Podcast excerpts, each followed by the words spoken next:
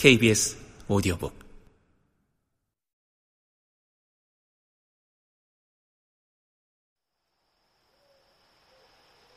우덜 아버지가 부자 됐냐건디 듣고 잡소. 우리 집안 오대조 할아버지가 큰 땅 장만하 입하고 들어보겠는가? 우리 아바이의 아바이 얘기 한번 들어보겠어. 어찌 해야 부자가 되는가 하는 얘기란 말입니다. 그런데 어찌된 일일까? 전라남도 순천에 가도 경상북도 영주에 가도 함경도 회령 맞은편 중국의 조선족 마을에 가도 비슷한 이야기가 있다. 등장인물은 조금씩 바뀌고 시대에 따라 이야기 전개도 조금씩 다른데 순천의 도채비, 영주의 똘제비, 회령의 또제비는 어김없이 등장한다. 조금씩 다른 이야기지만 모두 어쩌다 손에 쥔 큰 돈을 땅으로 바꾸어 부자가 됐다는 것이다. 돈은 도깨비와 같아서 변덕이 심한데 땅은 그렇지 않다는 얘기다. 아마도 이 땅의 방방곡곡에 남아있는, 아니, 정착해 농사를 짓는 지구상의 어디라도 남아있을 법한 이야기다. 속았다. 평생 단 하나의 옛날 이야기만을 남기고 가신 할머니를 철석같이 믿었는데 실화가 아니었다. 땅을 토대로 농경을 하는 사람들이라면 누구나 간직하고 있을 법한 이야기였다. 인물과 배경은 모두 사실이 돼 사건은 인물과 배경에 맞게 적당히 각색된 것이었다. 이야기의 본래 출처는 할머니이지만 그것을 들려준 것은 어머니이니 각색 또한 어머니에 의해서 이루어졌을 가능성이 높다. 그러나 어머니께 이야기의 진위를 따로 여쭙지 않았다. 어차피 이 이야기는 도깨비나 돈이 주인공이 아니라 땅이 주인공이다.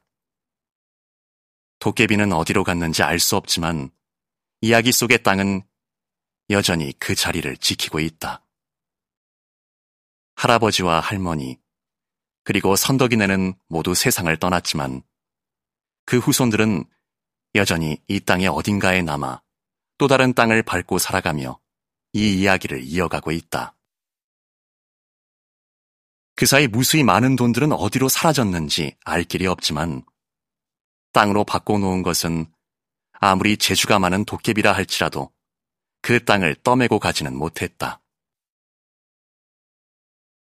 이 이야기의 진리를 누구보다도 잘 이해하고 실천한 이들은 안타깝게도 투기꾼일 것이다.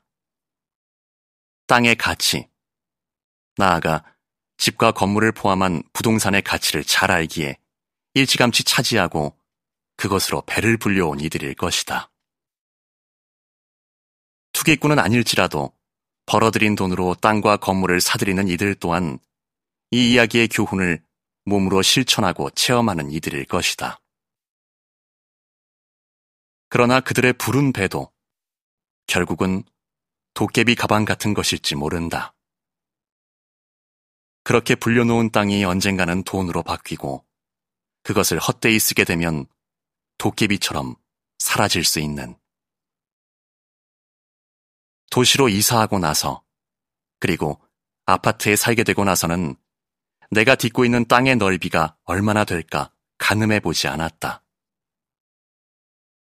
겨우 텃밭 정도의 넓이에 내 가구가 모여 40층까지 솟구쳐 살고 있으니 말 그대로 도깨비 코딱지만큼의 땅일 듯하다. 그러나 그 좁은 땅 위에서 이 이야기를 재생해내고 있으니 할머니와 어머니가 하던 허구의 재생산을 3대째 하고 있는 셈이다. 발을 딛고 설 수 있는 땅이 있는 한 누군가에 의해서 반드시 다시 이어지고 수정되고 부풀려질 이야기이니 말이다. 어찌어찌 하다 보니 뜬금없는 나무꾼으로 살게 되었다. 선녀를 모시고 사는 그런 나무꾼이 아니라 주어진 삶의 시간에서 팔할을 빼고 남은 이하를 온전히 나무에 바치는 진짜 같은 가짜 몫으로 살게 되었다. 여기저기 다니며 구한 나무를 깎고 다듬고 맞추는 그런 나무꾼 말이다. 그러나 나를 키운 파랄은 피할 수 없는 법이다. 나무를 볼 때마다, 나무로 무엇인가를 만들 때마다, 나무로 만들어낸 가장 멋진 피조물인 악기를 볼 때마다, 그리고 그 악기로 연주되는 음악을 들을 때마다, 나누고 싶은 이야기들이 끊임없이 생겨나 어둑신이처럼 커진다. 나무에 대한 이야기, 그 나무로 무엇을 만드는 이야기, 나무로 만들어진 악기 이야기, 그 악기가 울려주는 음악 이야기들이다. 도깨비 가방에 들어있던 돈처럼 이미 누군가가 채워둔 이야기가 아니다.